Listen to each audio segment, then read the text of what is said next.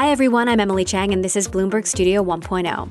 As many of you know, I've been covering tech from Silicon Valley for over a decade, which means I've witnessed the epic rise of so many different technology companies, watching them shape our world, both for better and for worse. So when I watched Netflix's hit film, The Social Dilemma, where yours truly even makes a small cameo, it really hit home. The film has soared to the top of most watch lists in multiple countries, waking the wider world up to the alleged perils of technology. The indictment is unforgiving that social media is a drug, creating an epidemic of addiction and manipulation, and generations more anxious, depressed, and unhealthy than ever before. We built these things and we have a responsibility to change it. The film profiles multiple Silicon Valley veterans, including Tristan Harris, former design ethicist at Google, now co founder of the Center for Humane Technology. Tim Kendall, former head of monetization at Facebook and former president of Pinterest, now CEO of Moment. They join me for a virtual conversation on this edition of Bloomberg Studio 1.0, along with Safiya Noble, an associate professor at UCLA and author of a best selling book on bias in technology, to talk about what the movie got right what the movie got wrong, and chart a path toward the social solution.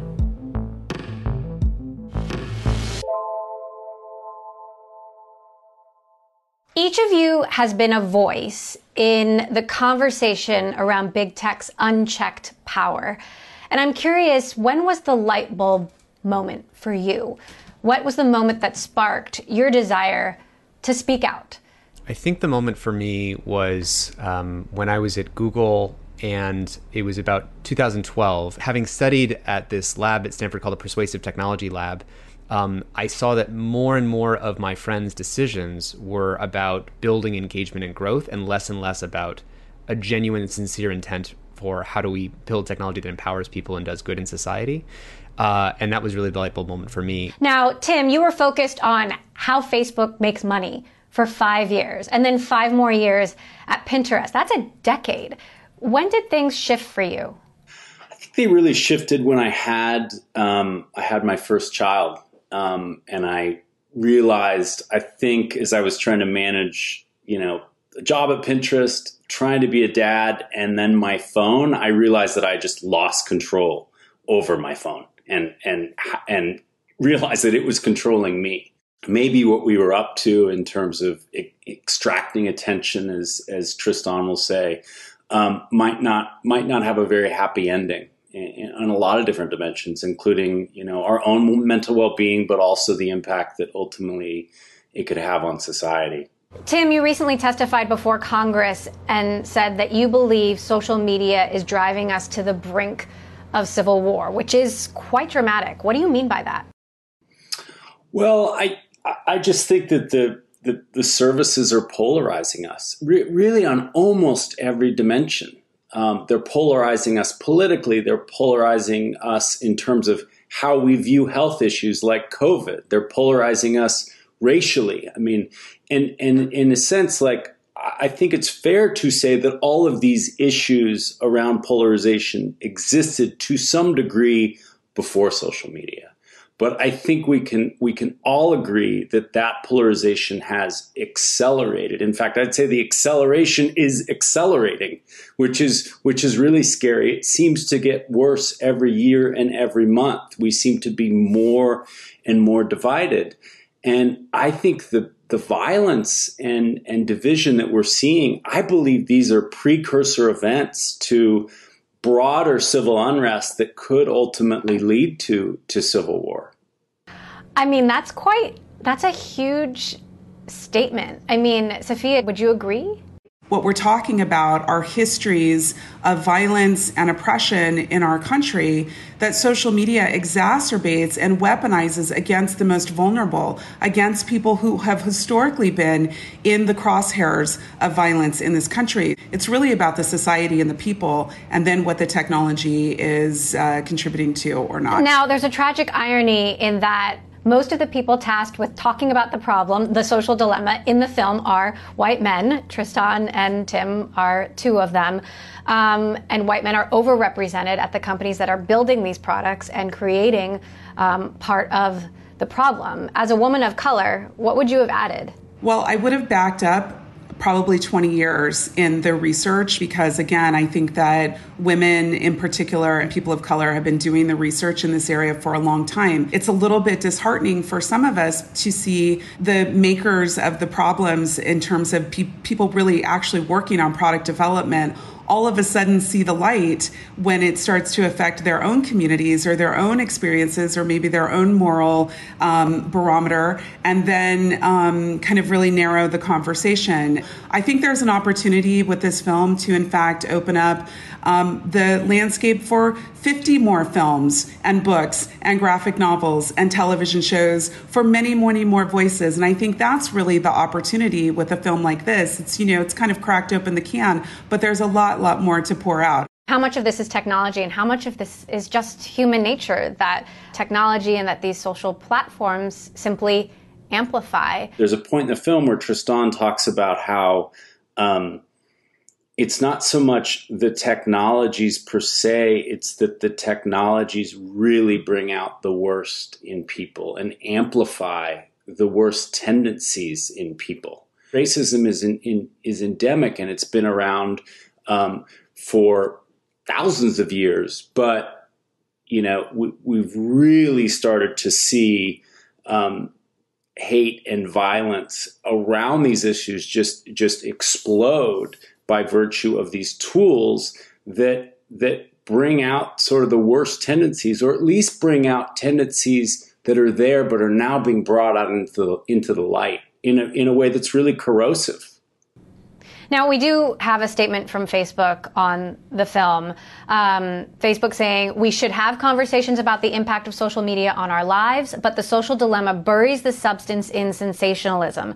Rather than offer a nuanced look at technology, it gives a distorted view of how social media platforms work to create a convenient scapegoat for what are difficult and complex societal problems. Tristan, what's your reaction to that? Um, yeah, you, we would expect Facebook to, to respond in this way. Um, the um, I, I, think the the claim that Facebook would make in that statement is we're holding up a mirror to your society. If you don't like what you see in the mirror, we're really sorry to tell you that was already there.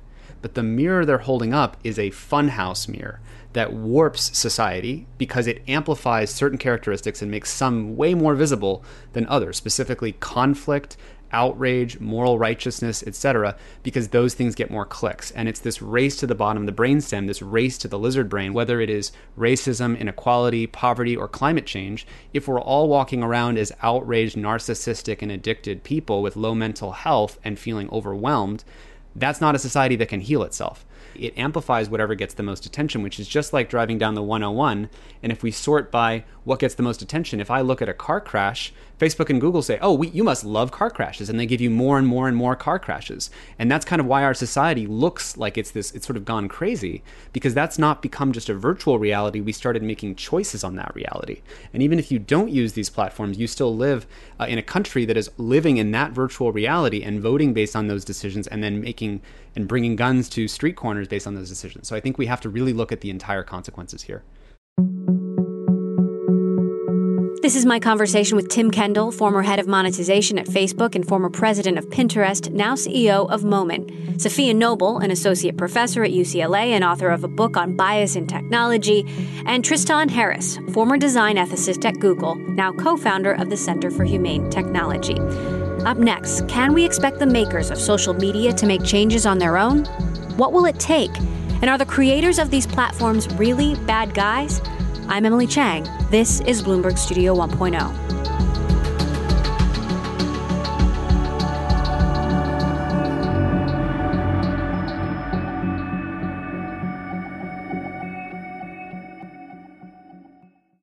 What I want people to know is that everything they're doing online is being watched, is being tracked. Every single action you take is carefully monitored and recorded. A lot of people think Google's just a search box and Facebook's just a place to see what my friends are doing. What they don't realize is there's entire teams of engineers whose job is to use your psychology against you. I was the co inventor of the Facebook like button. I was the president of Pinterest, Google, Twitter, Instagram. There were meaningful changes happening around the world because of these platforms. I think we were naive about the flip side of that coin. A number of guests in the film are asked, is there one bad guy? And they all say, no, no, no, there's not just one bad guy. And at this point, let's take Mark Zuckerberg, for example. He can see the consequences of what he's built, but he is still building it. Does that mean he's a bad guy? I think it means he's negligent. His understanding is absolutely not keeping up with the impact that his technology is having on the world. And I think the best illustration of this is the election happens in 2016. Facebook, in a number of ways through bad actors and, and algorithmic bias, tipped the election. A month later, he's asked, What do you think about that? He thinks it's preposterous. And two years later, he acknowledges the impact, acknowledges that Facebook likely did tip the election, and then apologizes in front of Congress. But that's two years later. Tristan, what do you think about Mark, about the Google founders who've recently left the company? Are they bad guys? I think I agree with Tim that there's a lot of negligence. Each company is different, and the personalities that are involved are different. Um, I think that even if they were as enlightened as they possibly could be, they, when they speak, they sound like hostages trapped in a hostage video, where nothing that a hostage is saying makes any sense until you see the person off stage holding a gun to their head, which is their business model. I would say Jack Dorsey appears to be trying to do the best that he can, but in a very, very complex and um, uh, you know, unfortunate circumstance. And so that's why we actually need a global cultural movement to address these problems because the state has to bind the market. This film is exciting to me because it's the first time that we have 190 countries and 30 languages, uh, I think, all becoming awake to these problems at a, at a massive scale. Now, Safiya, uh, here in Silicon Valley, we often glorify the founders of these companies. As a Silicon Valley outsider, how do you think we can hold them accountable? I think that we've got to have big time structural intervention. It's going to require regulation. It's going to require repatriation of the trillions of dollars they've made off of making these problems and putting them back into the systems that can actually take care of our society. We can't be so dependent upon um, this sector or its leaders. Tim, I'm sure you're still friends with a lot of people who work at, at these companies. How have less, how less and less, it seems like. But how, how have your former colleagues reacted? I don't think fundamentally anyone is a bad person who works there. Um, I do believe they're negligent. I think they fundamentally believe that that their platforms are doing net good in the world. And so they look for the data that reinforces that. Now, you have had your critics. Um, Brooke Hammerling, a tech communications veteran, said of a number of the folks interviewed in the film, most of them made a great deal of money from the companies they're now criticizing. I mean, they made plane money, guys. She means enough money to buy a plane. And while when you have a G5 at your disposal, it's really easy to sit there and criticize. I ask then, why not give a bulk of your wealth away to fight this, to undo the damage you yourselves help create? Tim, I'm sure you made some money in that decade. How do you reconcile that? I think it's I think it's really fair criticism. I hadn't read Brooks' exact uh, statement. Um, I've I've put ten million dollars plus into this issue, and we've given away millions of dollars to nonprofit organizations that are helping around this issues. And our intention is to com- keep giving away a, a lot of money and a big chunk of the money that we made from these platforms. So look, I think it's really fair criticism let's say Mark Zuckerberg wakes up tomorrow and says, I'm done, shuts down Facebook, no more Facebook. What happens? Is the world better or worse off? I think it would be perfectly fine for Facebook to shut down. I'm on the real uh, Facebook oversight board. You know, I think we're really interested in seeing some uh, important interventions happen quickly uh, before uh, democracy continues to collapse uh, as we pummel towards the next presidential election in the United States. Um, but you know, it's I think it's more complex than just saying Facebook should shut down. Although I think there are many many people who would agree it probably should. But if we stay on the current path where there's no oversight, no regulation, no law, no uh, responsibility, we can be guaranteed that this is just the tip of the iceberg. So, what should the laws be? What should the government do? If these companies aren't going to change on their own, then should they be broken up? Should there be new laws? I look at the amount of regulatory reform that we need here as being on parallel with the financial crisis, in the sense that in the financial crisis, where you had thinner and thinner slices of sort of junk bonds being sold as if they were, you know, high quality bonds, leading to a full scale house of cards collapse. I think we've been selling fake, thinner and thinner slices of junk attention assets, fake attention, sold for fake clicks to fake users with fake reporting to advertisers. And we have an entire sort of democratic collapse sitting on top of the fact that this has been a predatory economy that has um, uh, based on high, you know, high risk activity, recommending random things to users you don't know and you don't speak the language to, leading to a genocide. So I think if you think about the scope of reform, we're not just saying let's pass this law or that law we're saying how do you get something more like Dodd Frank comprehensive um, humane technology reform?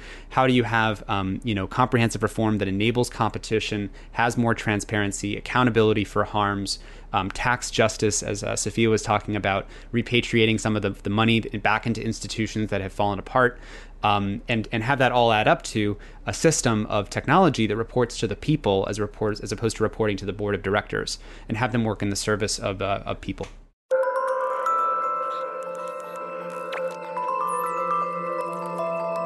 You're listening to my conversation with Safiya Noble, an associate professor at UCLA and author of a best selling book on bias in technology.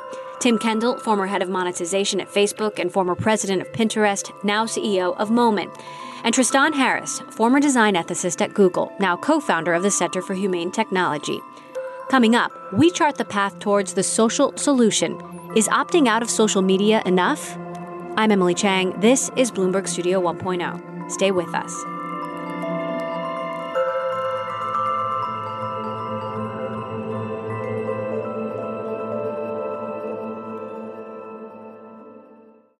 True to its name, the movie talks a lot about the social dilemma, but not a lot about the social solutions.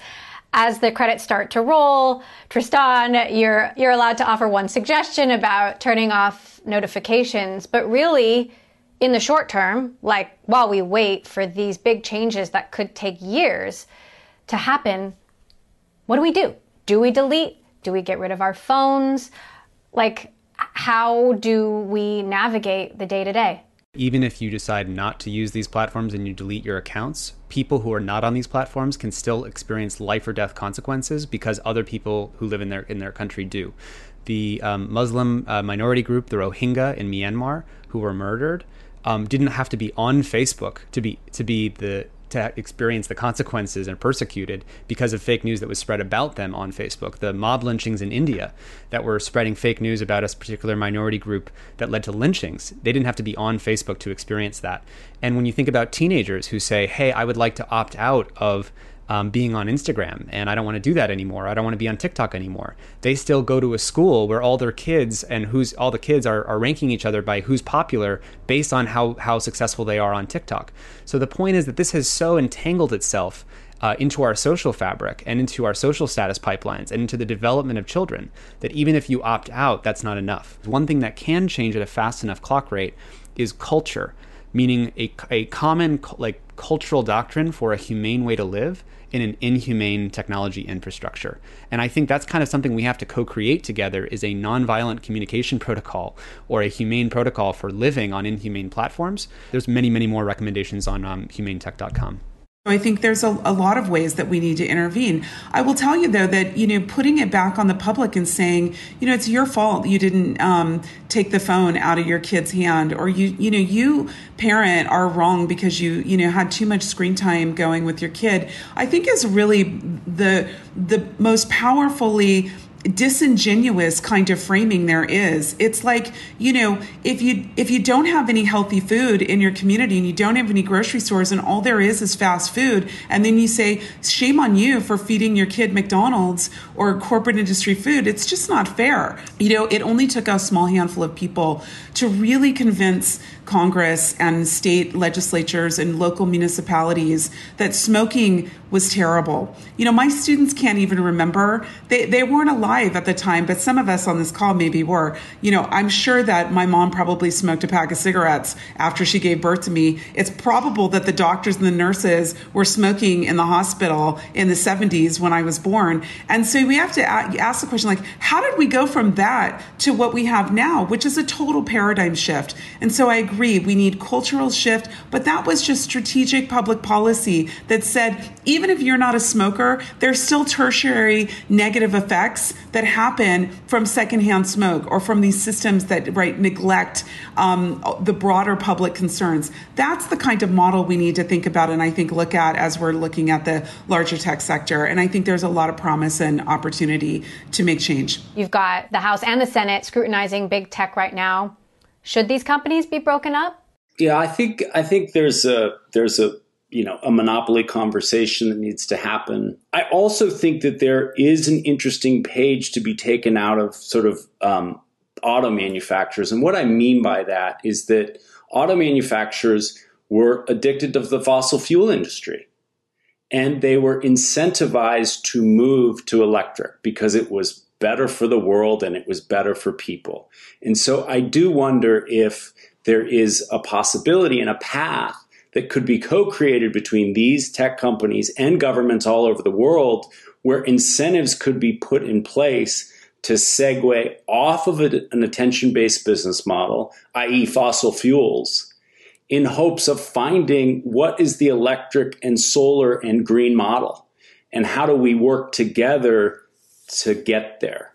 If technology is advancing exponentially, only going to get better at manipulating us can we actually intervene? I'm sorry, I don't think the companies will change from within. I think that when you have a, a a product that creates so much consumer and public harm, it's actually unsafe um, products um, until those are regulated and contained as unsafe, they will continue. Why wouldn't they? I mean, again, we're talking about uh, billionaires adding billions to their coffers right now. So there's no incentive for them to stop the model. And they're also, quite frankly, so insulated, um, you know, with their wealth from ever even being affected by the harms. So we, they don't even let their own children engage with the technologies that they make. So we know that um, uh, the makers are not going to be the source of the intervention. It's going to require an informed public, electorates, policymakers,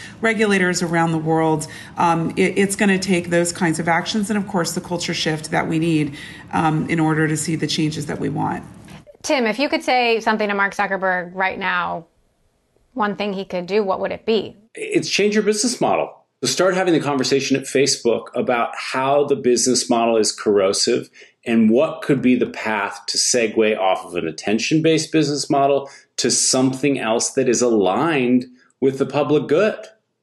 Like a subscription model? Possibly a subscription model with governments all over the world subsidizing in the same way that they subsidize fossil fuel shifting to, you know, more green technologies. I, I think that is I think that may be our only path out of this. Where are we in five to 10 years? Do you believe we'll be better off or worse off? I don't know if we're going to make it another year, frankly, if we don't change these things immediately. Uh, I am deeply concerned, and I think that this thing has eroded faster than any of us have ever uh, anticipated. I think, as, as Tim says in the film, the changes that we've seen and the developments we've seen in the last few years, I didn't think we'd get to a world where fringe conspiracy theories would, would make up a third to half of major political parties. We're now 10 years into this mass hypnosis, this mass warping effect on the collective psyche. So even if we kind of vote in this election, we have to realize that the basis for that vote, the basis for how we're all thinking, believing, and, and seeing reality has been warped for, for many decades now. Uh, because of these forces in the business model, I think we're better off. Uh, you know, I'm ultimately optimistic uh, you know, given some of the things that, that we all talked about. I believe in, in five to 10 years, um, you know, much like what happened with tobacco, much like what happened with seatbelts, which, by the way, were incredibly controversial, and automakers didn't want to put them in. And now we have seatbelts in every car. It's not controversial. I, I, I hopefully will get on the other side of this in the same way we did with those historic issues. I think of abolitionists in my own community. I think of of, of uh, women struggling for the right to vote. I think of so many different movements that have changed paradigms. And again, it doesn't take millions of people to do that, but it does take enough people of conscience, of determination, of, of love, and of care to organize and stay persistent and relentless. And I think we've been there and we're going to continue to be there in this in this domain too. All right. Well, with that, we will leave it there. Tristan Harris, Safiya Noble, Tim Kendall, thank you so much for joining us. Bloomberg Studio 1.0 is produced and edited by Kevin Hines. Our executive producer is Candy Cheng. This is actually her last episode. She's moving on to her next adventure, and I just want to say we love you, Candy. Thank you, Candy. We'll miss you. We are so grateful for the love and hard work you poured into this show, and we'll try to do you proud. Our managing editor is Danielle Culbertson, with production assistance from Mallory Abelhausen. I'm Emily Chang, your host and executive producer. This is Bloomberg.